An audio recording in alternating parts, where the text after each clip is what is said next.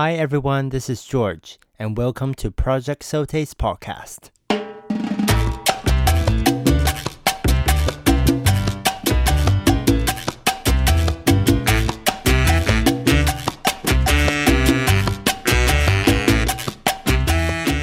Today I'll be having a very special guest with me. Lucinda Strachan, who is an artist with the English National Ballet, will be joining me in this podcast.Hi, Lucinda. Hi. So I know that you have your own side skirt business. It's called Ballet Skirts by Lucinda, right? Yeah. So today I'd like to chat to you a little bit about how you are managing this side business while being a professional ballet dancer. And why do you think having a side business is so important? Yeah. Well, I think it's very important for us, especially when we're...At this age, I'm like 23. I'm not going to ask your age on a podcast. But like we're both quite young, and especially with the amount of competition that we have in our industry. And I think just how busy the world's business is getting. Yes. It like everything, not just our business, but everything is so competitive that you need to kind of have backups in all manners of life. Backup as, do you mean by having...something to fall back if you are injured or if you retire one day? Yeah, exactly.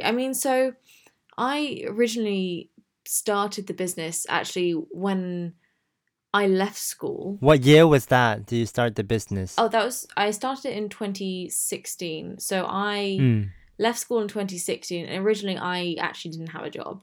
And so sort of I filled the month or 2 months or however long it was.Until I started at EMB, I basically just was shopping with my mother, and we went into a fabric shop, and I just saw this really pretty chiffon. I just thought, why does no one make like, skirts like this? Because I was really, really into colour. I still am, and I always have been. But are you a person who loves skirts when you're at school, or is it just something that you pick up from being a professional? At school, I really loved them. I think...I think I just loved all manners of colour, and like. You have to wear uniform, so. Well, I went to dance works a lot in London, so I would do open classes, and I enjoyed that sort of element of dressing up. I had like quite a lot of private lessons as well when I was in school, so there was an opportunity to wear something nice. It all, and I think also it almost made it more important to have that when you're wearing uniform the whole week, is to have something that's a bit more unique, you know? Yes. Yeah, so I found this fabric and I loved it, and I thought, well, all these big brands, they don't really have anything unique. At the time I was doing company auditions, and I would go into auditions, and like three girls would have the same skirt, and some would have like the same leotards as well. Oh God. And it's not just embarrassing like on a regular sort of level. When you go to audition, you kind of want to look your best and be different from other people, right? Yeah. No, exactly. And the problem is, I think, is that everyone, takes the thing that is, I guess, the most beautiful. So there was this one leotard that year from, I think it was Grishko, that everyone had, and I bought it as well. And I never wore it for an audition just because of that. I saw everyone wear it, and the problem is because it was the most beautiful one, everyone did wear it. And anyway, so I wanted something that was a bit different. I thought, well, if I make a skirt from this, I know for a fact no one else is going to have it. Exactly. Yeah. And that was kind of how it started. And at first we asked a family friend of ours, actually, if she knew sort of how we'd make up a skirt. She used to be a seamstress. So she sort of showed us like how she would do it. And from that, like we designed like some templates. We sort of made the very first designs of it, I guess. And then we thought, actually, this might work. And we thought at first, like just a really small like side business, just something to sort of, like in a little project, and then it sort of grew. So obviously we didn't. The family friend she had her own jobs. We actually then found a I'm going to say like professional seamstress who's actually retired, but was an ex haute couture house seamstress. So she would design pieces for catwalks and things of like these really big brands in Paris and stuff. Wow. And now she's retired, but she still does individual like pieces, and people will request her work to make a specific piece for a catwalk show or whatever.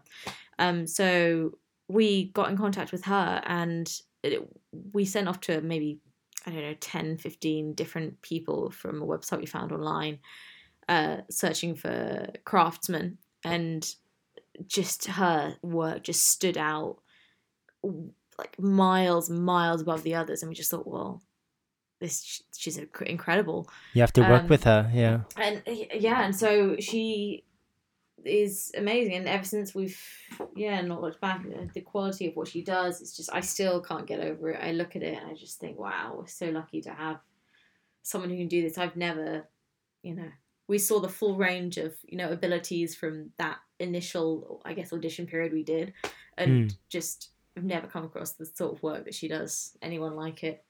So she lives in Somerset, and she makes every single one of the skirts.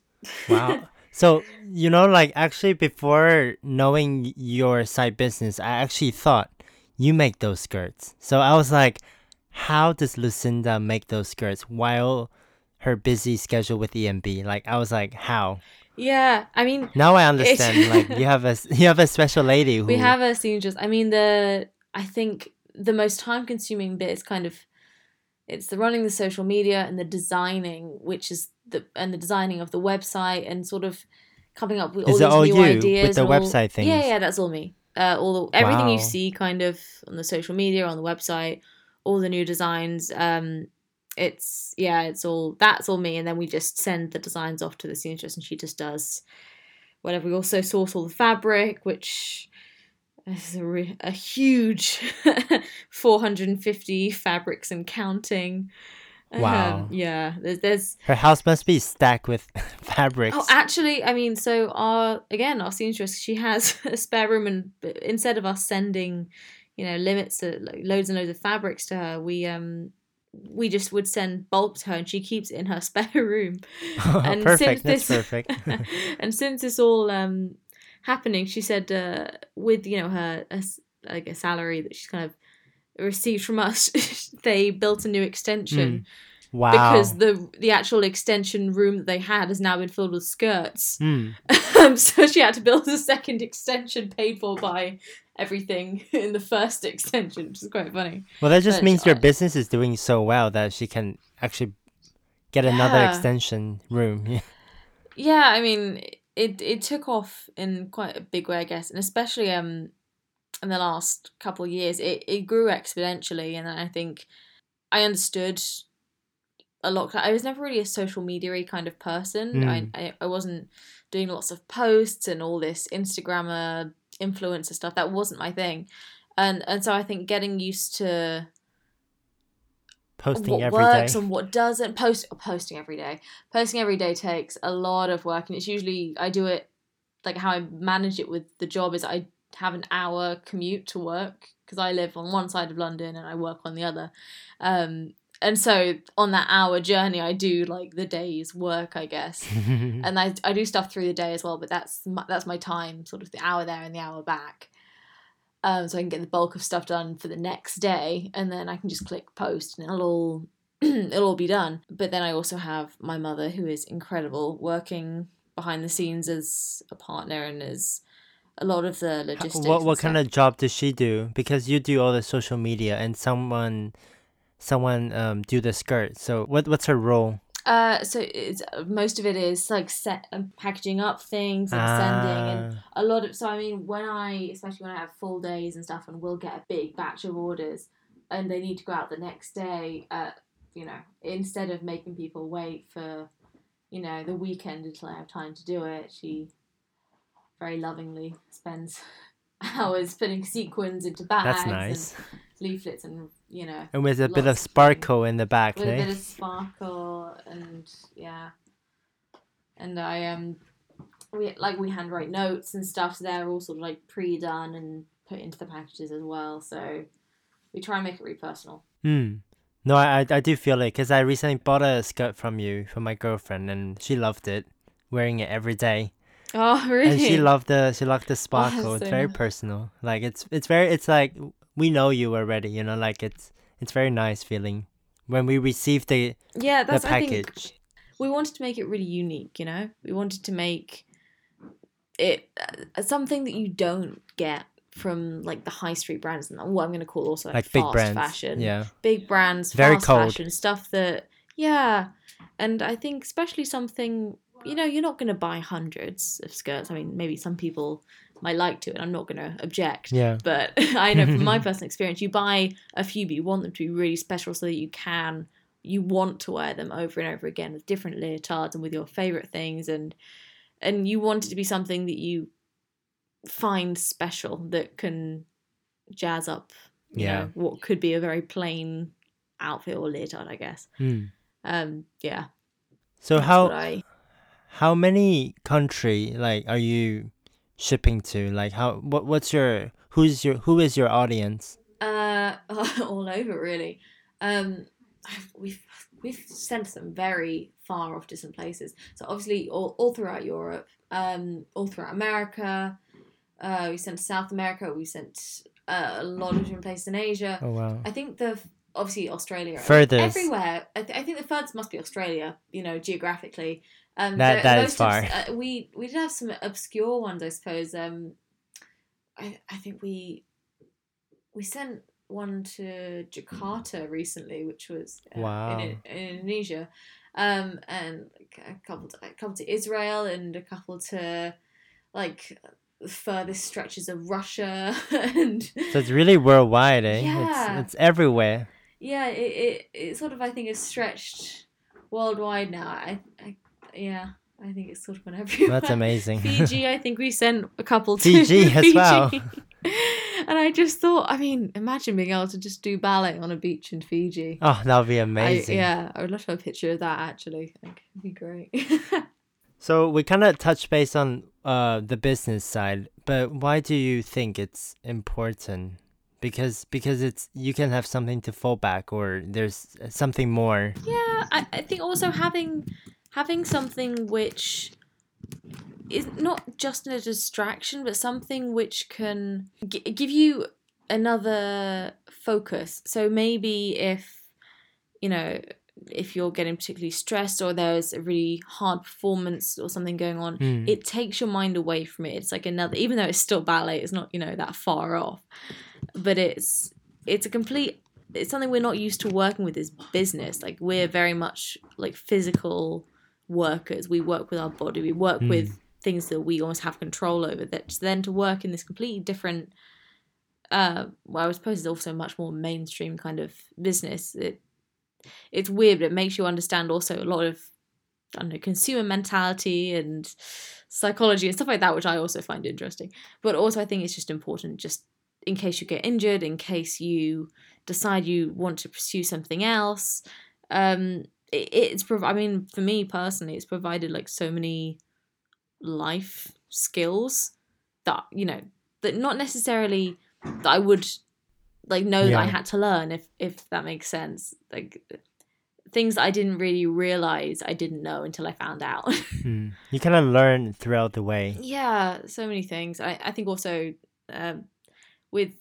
I think everyone at some point should work in like some sort of customer service, customer relations thing, because I think it teaches you how to talk to people. I know it's a really stupid thing, but I feel it's something which we lose quite a lot. As a ballet dancer or as a performer? Not just as a performer, but I think just, this is going to get really deep now, like just in fine. Like society, I think we spend so much time almost isolating ourselves on phones and at work and things like that. So I mean, I actually really enjoy it. It provides like a common ground for you to talk to people. So we'll start off talking about skirts. For someone will ask me if they can get a skirt match to this leotard, and I'll say, oh yeah, send me a picture, and then we'll have a conversation. I actually have a story to tell everyone, because I was finding the skirt for my girlfriend, and I messaged you. Yeah. And then you give me all the options. It was amazing because I have no idea what skirt will match some leotard. Yeah. I have no idea. It was a big help. Yeah. It was almost a necessity because there was so much choice that some people just get overwhelmed and then just all look through the fabrics for hours, you know what I mean? I was overwhelmed watching the website. So but I do enjoy like helping people find that, because obviously I know every inch of the business, you know, and I like to help guide people. And also just after that, we'll end up having a chat usually. I mean, we ended up doing this podcast, and we'd sort of, I've talked to so many different people, and like how, say, adult ballerinas who recreational dancers who aren't, you know, they aren't intending on being professional. They're, you know, maybe like after their work, after having children, they want to do something physical, so they start ballet again after like 15, 20 years. And so many people have come to me saying, this is my first skirt ever. And they're maybe like 60 years old, and they're joining ballet class, and they want someone to make them feel special and unique and confident. And that makes me feel so good that I can help them with that, and that I can give someone the confidence that way, you know? Yeah. And also because of the range we have as well, where you can find something that really matches that person, like really, really just is so unique to them. So, but yeah, I just enjoy talking to people. That's why I enjoy doing the customer service. Well, I guess you can have a chat, and we'll get into like whole lifestyle conversations. I know so much about the lives of my customers. Honestly, I think it's great, because since you're doing this business, and you have perfect background for this business as well, because you as a ballet dancer, you also wear skirts, so you know the best what looks good on people, what doesn't, and what color suits this leotard and sort of more things for auditions as well. Yeah, exactly. That's very important as well. I do have a lot of people asking me sort of about, they're doing summer schools, they're doing auditions, like what would look good. And I know that some teachers, and they can be very picky about what they let their dancers wear. So I was kind of aware of that, and so we designed like the SAB range of short skirts, like things which weren't patterned, which are plain, which, you know, dancers could wear these things which are maybe a little bit more restricted as to what they could wear. It's still like a nice skirt, it's still a nice cut, but it's not boring. So and I suppose having that background does help me in that. And also, so say I think of what I would want to wear, what would be what I wish someone made, and that would make it. You'll be the first customer for your own skirt. I always am. Market tester, definitely. I'll come into work, and they'll be like, oh, what's that? And I'm like, oh, we're not actually selling them yet, but it's a tester. So there's a lot of dancers at the company who have things which aren't even out yet, actually. Wow. So they're my do they feel special that they're willing, like the first hand volunteers? I hope so. I mean, they all seem. Are there many people wearing your skirt in English National Ballet? Yeah, I mean, I think most the whole company. Pretty much, yeah. Wow. Over the years, I think everyone was just eager. I think dancers are usually very eager to support dancers as well. So especially when I was first starting it, I was really appreciative of how much support I got from the company, like the dancers, and the feedback also, which was great. They weren't, you know, scared to say, "Oh, would I be able to?" Yeah, or.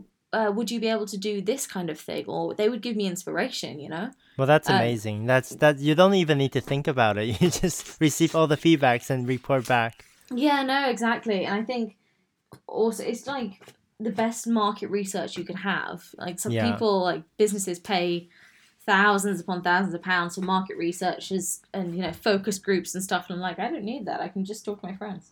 Yeah. That's the best. If it makes them happy, then it makes me happy. Well, that's amazing. Speaking of EMB, how's everything down south in London? It's good. I mean, we have a lot going on actually. So we have a reunion. We did like a digital season when sort of COVID first lifted, and we were first able to do rehearsals and things. We started sort of getting back into shape and training, and then started on a digital season where we got 5 choreographers which did 5 new pieces for the company, and that was really interesting to have the range of choreographers yeah, like the range of styles, there's like a little bit sort of Balanchine style, there's completely like abstract Russell Maliphant piece, there's Ariel, who's done like a brand new sort of, I don't know how to describe it, almost like a black and white, like they were wearing like tuxedos, like slick back hair, and it's very cute, stylish, like quirky stuff. Yeah, I think it's the word I'm looking for. You have to watch it, you really do. But there's like a whole range, and there's some really amazing stuff. So we're re-rehearsing that to put it on in the reunion program, hopefully, which should happen in June. I think it's June. I think it's June because we're also performing something in June as well. Oh, what are you guys doing? We're all waiting for the government announcement. Yeah. No, it all... the whole UK is waiting for that. Yeah. Yeah, and it was sad. We managed to get... We missed all our rehearsals. We did all the preparations for Nutcracker, and then sadly, I think... I know. The very day that we were supposed to start... We went into tier 3. That must be so sad for all the company members and the staff and backstage workers. Yeah, it was a solemn day. I think as soon as that information dropped, there was just this sort of a bit of kind of a grey like cloud that descended a little bit, and just the energy in the building just was a bit God. You'd see people in the corridor, and you'd sort of lock eyes with them and be like. Yeah, because everyone practiced for so long and like worked so hard. Yeah, especially for this, because it is usually the Nutcracker is usually the piece, especially for the girls, it is so challenging, and the guys actually, not just the girls. It's a good practice though, because we practiced for so long, but also it's such like a hard thing, like cardio, stamina wise. Girls have like guests straight into Snowflake. Okay, we didn't have guests this year, but normally we'd have guests. Yeah. And snowflakes and flowers and all the divertissement and Spanish and Russian and all this stuff. And so there's so much that gone into it, and so much apprehension, I think, because it is a real... You do psych yourself up for it. Yeah. And then it didn't happen. So I think we all just want to get back on stage, because it's been, definitely over a year now. I don't know when our last performance... The last thing we did was the 70th anniversary gala. Oh, that was last year, no? That was last year, yeah. That was the last thing we did. Wow. And I remember, like, we had... It was the end of the Colosseum. We have Colosseum season at Christmas, which has Nutcracker, and usually might have another big one. We had the Corsair as well, and this gala. And it was so... There was so much build-up to it. And after it was done, everyone just was like, oh, we need a holiday now. And we got one. A long one. And yeah. I take it back. I would, I was like, I would love a holiday now, and it was far longer. So you asked for it. I anticipated. I shouldn't have asked for anything like that. I'll never ask for a holiday again. I just want my weekend, just that. No, I just want to be back on stage. The day that we have, the first curtain call on whatever show it is. And you hear the applause. I'm pretty sure I'll just break down in tears. It'll be so. No, even when we were just rehearsing Nutcracker, and I was watching them do the pas de deux, I started to get really emotional. And I'm not the sort of person who gets. Yeah, I'm not usually the sort of person who gets that. And yeah, it was just. I didn't realize how emotional I was about it all. I think I just sort of pushed it all down quite a lot during COVID, just try and like hunker down and get through it. And yeah. I think it's sort of put a lot of things into remission, I guess. Well, at the end of the podcast, do you have any special stuff that it's happening with your Ballet Skirt by Lucinda? Any new model that you'd like to chat to the audience about? Ooh, what can I reveal? Yeah, go for it. I mean, so we have like a lot of new ready-to-wear things, because we realized that because there were so many options, we needed some solid pieces which we could have like ready-made up to send out straight away. And so we could, if someone needs something for a photo shoot last minute, or someone needs something for an audition or a class, so we could get that to them really quickly. So, I mean, that's always there, and it's growing and ever-changing. So it's one of those things that I think you just need to keep checking back and see all the new ready-to-wear styles, almost a bit like Yumiko. They have like their monthly ready-to-wear. Also, we have a special collaboration coming up with Floral Buns, which is a lovely, originally actually a customer of ours, that which we, again, I spoke to for a long time. We sort of learned all about her business, and she makes these floral bun garlands, which are really beautiful with like some sparkles in them. They're all like roses, and you tie them around a bun, and they're really, really sweet. So we are going to do a little Easter collection. So is it on the skirt or? Skirt. So it'll be both. It'll be like a combo sort of deal. So I see. That you get an SAB skirt, like a velvet one, and then a matching bun flower, which would be so cute. Honestly, it's so sweet. Perfect for Easter. I'm really excited about that. It's perfect for Easter. Perfect for the bank holiday, and hopefully when stuff starts opening up again, and it'll just be like a nice little treat, I guess. Yeah, show off the outfit. Oh yeah, no, exactly. And there's so first we have all these new lycras that make the SAB skirt range, which should be going on, in the next couple of weeks. Like maybe the more muted, I'm going to say maybe more mature colors, because I realized that a lot of them people don't want like really bright colors. They want maybe something a bit more, grown up, a little bit more mature. So like some nice nudes and some nice pinks and some casual things. There's also some very big things in research and development, which I cannot talk about, but I can say that it's happening soon. So watch the space. Oof, watch this space. I can't reveal it. This is a secret that's too big. That's one that I'm gonna make a big deal about it when we finally reveal it. But that'll be amazing. Yeah, hopefully in the next. I think your audience can't wait for that when they hear there's something big happening. Yeah, I think that's always, we try and keep it fresh. Well, that's important because your audience is always there and they always see the same thing. Then they won't be interested, No, I mean, also I think I get bored if I keep it the same for too long. It's almost like a constant project. I like to keep new things happening. It keeps me busy. Well, that's amazing. Thank you so much for joining me today. Oh, thank you so much for asking me to do it. And yeah, hopefully I'll get to talk to some of your lovely listeners soon. Love to. If anyone actually does come and visit Ballet Skirts by Lucinda, the website, please send me a message. Tell me that you've listened to the podcast. I'd love to hear it. And hopefully I didn't bore you too much.